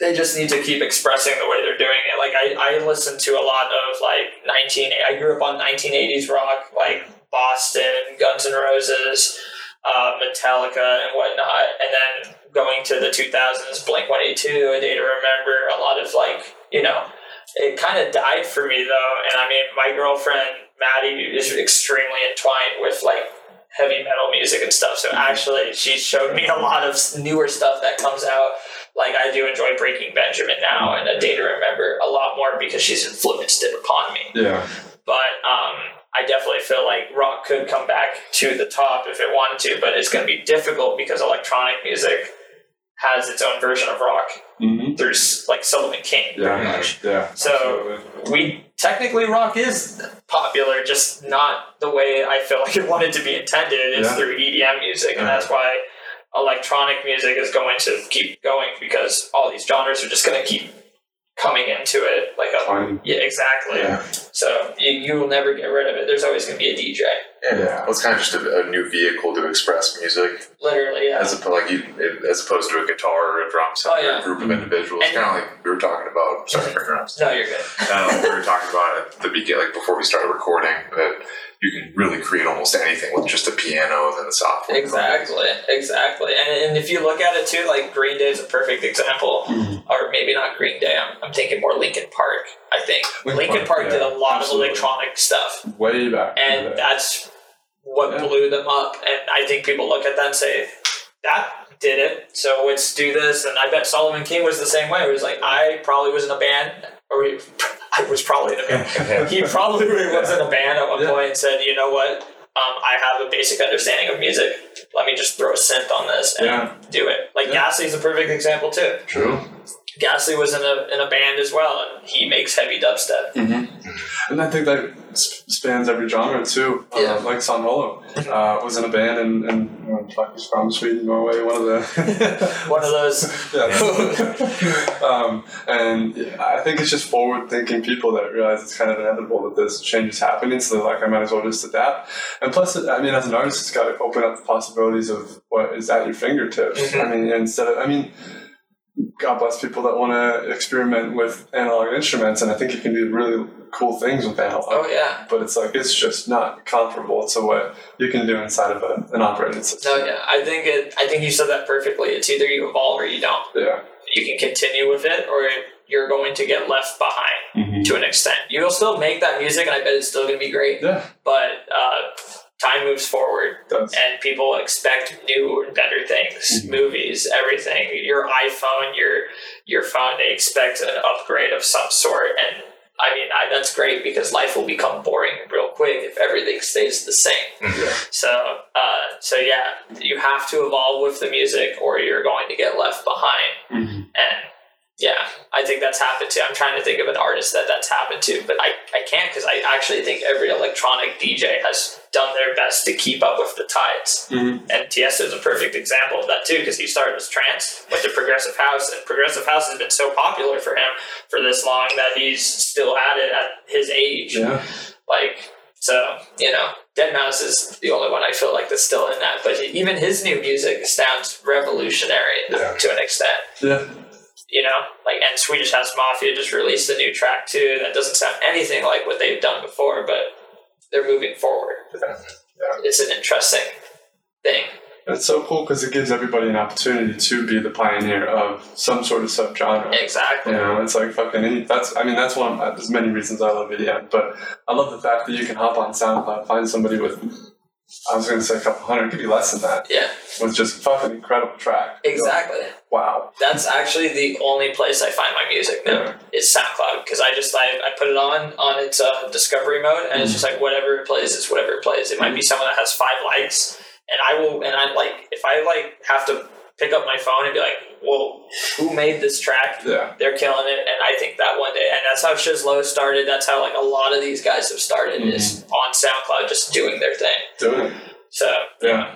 it's I love SoundCloud. It's a definitely a good way to find people. I feel like it's really hard to find specific people on like uh, uh, uh, Spotify. Like I even think it's hard to find myself on Spotify. That you had a hard time trying to figure it out. I go through Instagram, so your Linktree to, to exactly. Yeah. It's funny because people will be like, "What's your Spotify?" I don't know how to answer that, but I can send you my SoundCloud link extremely easy. And actually, I show up in at least in SoundCloud somewhere in there for Yeah. mental. So also, mental is a difficult name because That's- mental health like Yep, that's will fair. tackle me one day for that. but you know, it, it- no one else has that name, so it'll be fine. Yeah. But Spot, yeah, Spotify, you're right. Search mental and there's like 200 mental health podcasts. Exactly. We need those. It's great. But Yeah. yeah, kind of buried it. But that's interesting. So on that note, who do you think, or there, is there anybody that you would say that people should look out for? Like somebody that you're like, holy shit, this person's incredible. May not be somebody like the average listener would actually come in contact with. I definitely think Mayflower, Mhm. he's hitting it um, pretty good. I definitely think his YouTube presence is good. He's going to be blowing up real quick. Yeah. Uh, Mayflower is really good. Of course, I'm going to hype up my boys, Alex the Lad, Half Dead, which I'm glad you guys did Half Dead because they're a really cool group of guys. There. Alex the Lad, Half Dead. Uh, I could just, the list honestly can go on. Um, but even on the house end, of course, go support Lance. He's up and coming. Uh, Colton, who's Alex Anders, Zaw, Low Audio. I, I mean, I could just name all the guys that Yeah. you should just probably go support, go follow. So, yeah. Alex Ladd, man, he was one of the sets that like left me. I was like slowly getting into like that. I mean, I appreciated Dubstep, but I was more like appreciative. And then I went to I forgot he was opening for, but he was just destroying. It was at Ben's, and I was like, holy shit, who is this guy? He is uh, one of my good friends. He's actually helped a lot with the Prism stuff. Um, he he just hits experimental. Like Yeah. that is the word for him. Mm-hmm. Uh, when I did a back to back with him recently, uh, we are all over the place in a good way, not Right. in a bad way. Where we'll play riddim, we'll play some experimental, and then low low tempo like Mm-hmm. Dubstep and stuff, and then come back and finish really strong. Um, and at, on stage, it, to me, it was like, wow, this is kind of weird. Like I feel like I'm not too all over the place. And then when Mm-hmm. got off the stage, I was like, what's your honest opinion on the set? And they're like. You both bounce off of each other really well. Yeah, And so, like, I love Alex because you can do it back to back with him. He won't yell at you for messing up, you know, because everyone messes up on stage. You just have to keep going. yeah, Um, but he won't yell at you. And I've, I've done back to backs where people are like, "What are you doing?" And that just kind of throws my energy off. And it's just like, okay, well, I don't want to DJ anymore. Yeah. And he, he'll be like. Nobody heard it. Was just keep going, like you know. I'll be like, yeah. So I love Alex. He's he's definitely an up and coming uh, for sure, and I hope he, like all of us, makes it to the Yeah. top. So I feel like Half Dead has such an. I love those guys, but I feel like that's such an interesting dynamic. Yeah, they're it's interesting because like I don't understand, and it, this is weird for me. I don't understand how uh, like I I've done band stuff. You know, like a band has its own instrument and whatnot. But when it comes to producing, it's weird to think that you have someone next to you doing it, and and like Mm. I, you know what I mean? Like I. there must be so much a conflict of interest sometimes, or like a band would, where like you know the drummer could like be like, I don't want to do this track, you know. As for like when I'm by myself, I, I'm in control of all of it. So, So like directed. exactly, but I'm also I've never done really a back to back with anyone either, and made a track with someone. So like could possibly work. It's just an interesting thing to look at two guys using the same instrument, if you think about it, Yeah. and they're making awesome music. Mhm. So And it doesn't like. sound like too conflicted. Like it's a you know. yeah, a it's very happy- fluent, which is awesome. It, it's great to find people that very fluent. Like look at you two, you guys bounce off of each other very, very Thank easily. you. We tried. We've been working on it. Listen to episode one. It's, it's cool, cool, cool. Woo! Um, surprisingly still one of our most viewed. yeah. Yeah, it's awesome. I mean, that's good. Yeah. The first one should be. Yeah.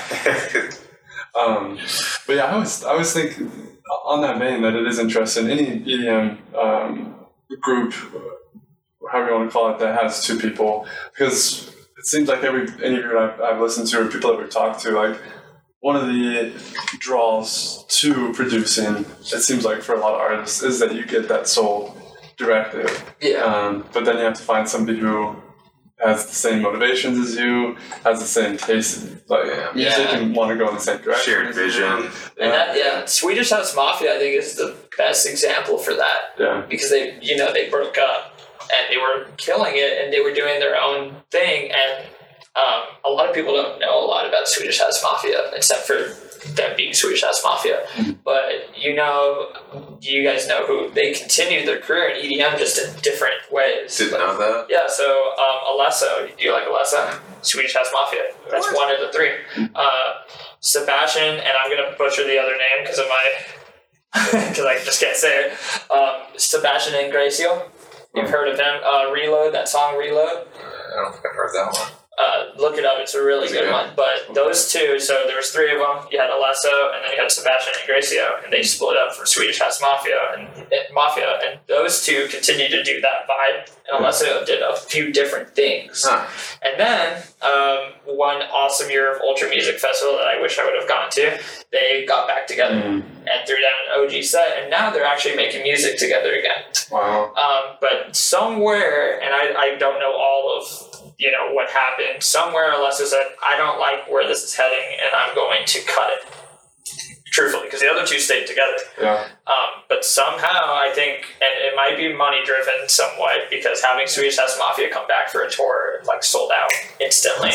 Um, but they came back together, and it's just interesting to watch that how these three guys made sat at one desk and said, "I like this, I don't like this, I like this," and they were like, "Yeah, that's fine, that's fine." Instead of saying, "No, dude, I definitely want this," you, Yeah. you know what I mean? Then Um, not sound discombobulated. Exactly. Yeah. And, and eventually something snapped and they went their separate ways and then had a reunion in a weird way. It Yeah. might have been planned, actually, now that I think about it, because it made money. Yeah. But it's an interesting thing to think that people can work together like that and just have the same brain, Mm-hmm. Yeah. you know, ready to do that stuff. Yeah. I wish I could find someone like that because it'd be fun to do it together. I like doing it by myself, but you know, So you've tried working on with people on certain like collaborations, but it hasn't fully worked out to release something. it's it's more like like as as like just outside of being an artist we have our own lives where we have work we have want to hang out for friends. I think it's always like i'll come up to someone at ben's like alex and i have been dying to work on a track Yeah. together. Like but life gets in the way. Yeah. we have to figure out a time to sit together. All right let's do this. All right i'll talk to you tomorrow. Let's get this done. Because if we don't it's going to be like a month from now Yeah. and then now that project just kind of dies I think it's just hard for people to work together unless you're really, really tight and you see each other every single day. Um, but I mean, of course, when you get to a bigger name where this is your career and you make music for a living, you don't have a nine to five, Yeah. then it's like, okay, let's make this together and definitely everyone's going to like it because you're on it, I'm on it, and now we're just going to bring our two crowds together for them to listen to my music. It's, it's great. But at this stage, you feel like it's just difficult because life things get in the way. Exactly. And if we've had other guests come on and say that for them, like they're in a similar spot. They haven't had like a full uh, collaboration with somebody yet, and they're like, I'm just focusing on creating my own sound first, so that when I do a collaboration, then it, you know it'll be more of a real collaboration instead of. You know, No, I feel that. there's different ways to look at it, but I just wanted them talking about that. I definitely feel that. Thanks for the light, Alex. I definitely feel that. Um, I'm even still trying to figure out my sound. If you've heard any of my music, it's very like I like to do this at this time, or like it's gonna sound like this. It doesn't. I don't have a sound. I just like to make music, and whatever I feel pops up in my head is going to be what I make. So like I have a heavy metal song, and I have Mosh Pit. I have uh, Very metal. music. Yeah, very very metal. Um, I had a lot of help with that track. Yeah. A lot of help. Uh, my cousin was in a band for a while. right. So I got to sit down with him. I was already somewhat of a drummer, so the drum part, no big problem. It was the guitar part for me Yeah. where I had to figure out on synth how to make that sound. Um, and thank God he helped me from for that. But yeah, I've done Mosh Pit. I've done um, Wild, which was I had my friend sing for, uh, which is very. Uh, I think I want to call it low tempo. Mhm. Um, I have human music, which is just me being and weird. Um, and then I have World Unknown, which man, that one took forever to make. Um, I like all of your disc- discography. That song specifically feels the most like put together as an entire song. Yeah, I mean, they all have their own elements. Of course, yeah. All, all, all incredible. But that one's just like, oh wow, this is like really, really well thought out, Yeah. put together piece of work. that one took me Yeah. forever. The other ones, don't get me wrong, like I've I've had a lot of fun making those, but truthfully, I still feel like I was in the phase where I'm learning how to use the program, mm-hmm. and I'm still I'm at the point where like it's either I release the song even though it's very poorly done. Um, because like I, I think of all of I mean I'm an artist. I look at everything like you know my girlfriend's like no that's good. I'm like I hear this and it's mi- my mixing and mastering obviously and we have to do all of it as a producer. Mm-hmm. Like Yeah. everyone you've talked to does not have someone they send their music to go mix and master we have to learn how to do and tackle these horrible monsters that can define your music completely um, but World Unknown, I sat down, I think, for six months and just really drilled that one out. Um, and I was trying to stay focused on it. I wasn't trying to make other music, which, depending on who you are, is like, well, you probably should have tried something else. But I even like uh, the piano work, and that was very difficult. Um, but I enjoyed it. Um, even the singing, I actually, uh, I did that singing for that track. Really? Yeah. That's cool. Um, the thing is, is that I had to be careful because I actually heard those lyrics somewhere else. I had to buy those lyrics off of Oh, someone. really? Yeah. Okay. Um, and I changed a few of the words to fit what I was trying to tackle in the song. Yeah. But um, sorry, No. How does how does that how does that work? So you go to the original owner of the lyrics and you say Kind of. So I. I heard it on a sample, um, pretty much a sample uh, website. I Uh-huh. heard that person sing it. I reached out to them and I said, "Hey, I'm gonna buy this sample, but I'm gonna re-sing it. Is that okay? Is there a copyright issue in that? I'm gonna change a few words." And they said, "No." So I was like, "Cool." So I sang that track. Um, obviously, it doesn't sound a lot like what I sound like right now, but I did do choir for a while, so Okay. like I do have that idea of it. Of course, there's a bit of modifications because of my microphone that I'm using at the time. I finally got a professional microphone, Nice. but I had to do a lot of changing on that. I think it turned out really well. Yeah, thank you. Yeah. It was it was again it was a project that I would sit there for nights and be like, I really want to finish this one. I like where it's headed because it's very trancy, dubsteppy. Yeah. It's very like it hits a soft note, and that's kind of what I want. Like even in my sets, I want to hit. I want to be like uh, Seven Lions I said earlier, or Illenium. Mm-hmm. The one thing I enjoy about their sets is it's like a wave. Sort of. You're crying, and then I don't know why, but I'm headbanging. Yeah. You know what I mean? I like to hit a sensitive note and then come back from that sensitive note, sensitive note really strong. Yeah. As for it just being a flat dubstep set the whole mm. time, that's just what I think will stand me out compared to everyone else. I feel like there's a really masterful way of doing that too, because I have been to certain artist sets that attempt that, but it's a little too kind of janky. Yeah. You know, I don't name names and they're bigger names, but I just don't feel like talking shit's the way to go. But um, yeah, there's a really masterful way of getting you from one place to another. Exactly. You know, and It's it's difficult. Even when I perform, I, I like to try to do that. Like I will do it and I don't coordinate any of my sets. I mean I'll put the music in a playlist, but like I watch the crowd and what they're vibing on. Um very I think that's very important. Like for instance, if I, everyone is not headbanging anymore, obviously I need to give them a break. So let me have them sing to a song that they've heard before from Flume or Yeah. Illenium or whoever and as soon as that song kind of goes to into the build up, you have that energy again, and it's Mhm. like a I want to say just an explosion of energy because you know you don't want to keep everything at a flat you know rate. You don't want to drop on drop on drop. Yeah. It, it just doesn't work. Yeah. Um, It's the human interaction aspect. You're engaging with the humans, and they, Exactly. you know, you have to base what you're doing off of their needs because they're the ones going to be perceiving it. Exactly. One thing I like to tell everyone is is that I like to play music that you know, Mhm. but I also want to play music that you're going to Shazam. Mm. So like if I think the song's fire, I'm going to play it for you. Yeah. But it's only for you. Yeah. I am the entertainer. I'm not playing a set for me to listen to later. I'm playing it for you. Yeah. So I will even play music that I won't listen to on my free time because I know the crowd listens to it. Like a lot of like the rap music, I, li- I like rap. I like uh, Kendrick Lamar and Childish Gambino. Um, but like if a song's popular right now, yeah, I'm gonna do, like WAP is a perfect example. I will never listen to WAP on my free time, but of course I have a dubstep remix for everyone You- else to sing play to. yes. Yeah. so uh, I think that's extremely important. Yeah. I do like the remix, but I, you know, I have to obviously listen to it a few times to figure out how I'm going to mix it. But um, you won't find me listening to it like in my free time. You know what I mean?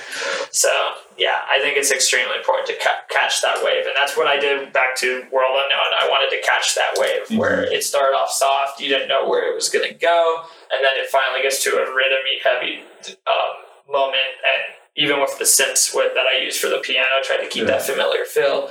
So yeah, it's it's been a it's definitely been a journey with that one. Yeah. That one's been out now, I think, for like a few months. So mm-hmm. I got to release some more music soon. I'm working with that with my manager. I actually have like eight tracks or so on, Right the, on. on the back work. So that's got to be a good way to go. Is have those on the backlog. so a little things- bit, yeah. I one thing I've learned is is I'll finish a track, release it, and I'll be like, crap.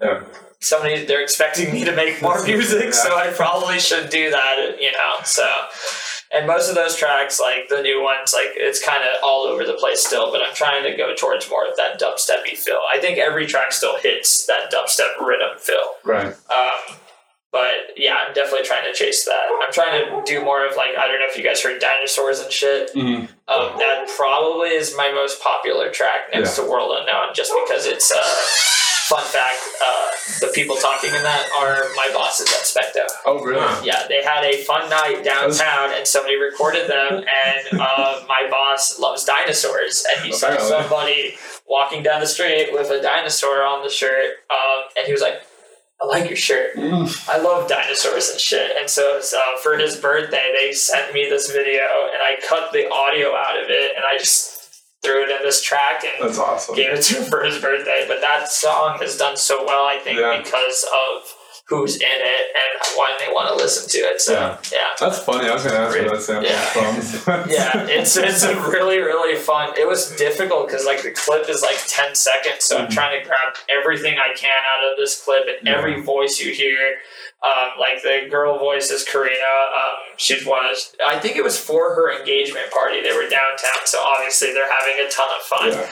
But uh, shout out to Quinn for recording that. Thank you for, for giving that to me. So, but yeah, I love that track too. Yeah, I got. I'll be releasing more music pretty soon. Cool. Uh, hopefully, something to that vibe. So Oh, dude, very much looking forward to it. yeah, Um, you know, it's it's really cool to see. Uh, obviously, we hit you up because we love we're at your set and this this guy's incredible. But Yeah. it's also cool to hear that you're working from the inside out. Like you're doing the entertainment side of thing. Like you're Mm-hmm. there's so cool to see such a well-rounded person with such good intentions. yeah. Like wanting to do something cool. with Thank you. Yeah, I think it's important to be a part of. Grab everything you can and, Yeah. and do it. Be a part of the entertainment. Be a part of the DJing, the producing. I think the best way to learn. I don't know, like if I were to perform at EDC, for example, I'd love to know how it all works too. So you might as well get like a basis of how entertainment works, and also too, um, when you work in entertainment, you learn how to book people. Yeah. Which means if you're an artist, you learn how to get booked. Out of your books. So it's all like you're figuring yourself out by doing a bunch of stuff. It's working the back end. Exactly. Mhm. Exactly. That's awesome. Mm-hmm. Well, man, uh, how? Ooh, I hope we stay in touch. I think we will stay in Oh touch. yeah, we're definitely gonna stay in touch. So nice to meet you finally. Where do where do people find you? Where should we find you? uh, Mental Music Official on Facebook and Instagram. I think it's just Mental on SoundCloud. Um, as you know, on Spotify, have fun. Um, you'll find it eventually. uh, but I'm on every platform for my music right now, um, and look forward to seeing some stuff hopefully in the next month. Absolutely. So yeah, I'll be playing a few more shows hopefully pretty soon. Um, I can't say which show I guess yet because I probably should have my name on the flyer before I say which one. But uh, hopefully, if you live in California, you'll be seeing me pretty soon as well. So yeah, Great. Mhm. Right on, man. Well, again, thank you, and um, Well, cheers. We'll do a to little that. cheers. Ceremony Empty cheers. uh, there it is. Cool. Thanks for listening, everyone. That was our episode with Mental. Next week, we sit down with a interesting guy from the East Coast named Alex Botchel, who is, uh, on top of being a musician, also a candle maker. And he's got a super interesting story and he's very inspiring. So, uh, hope to see you then. Until then, stay caffeinated.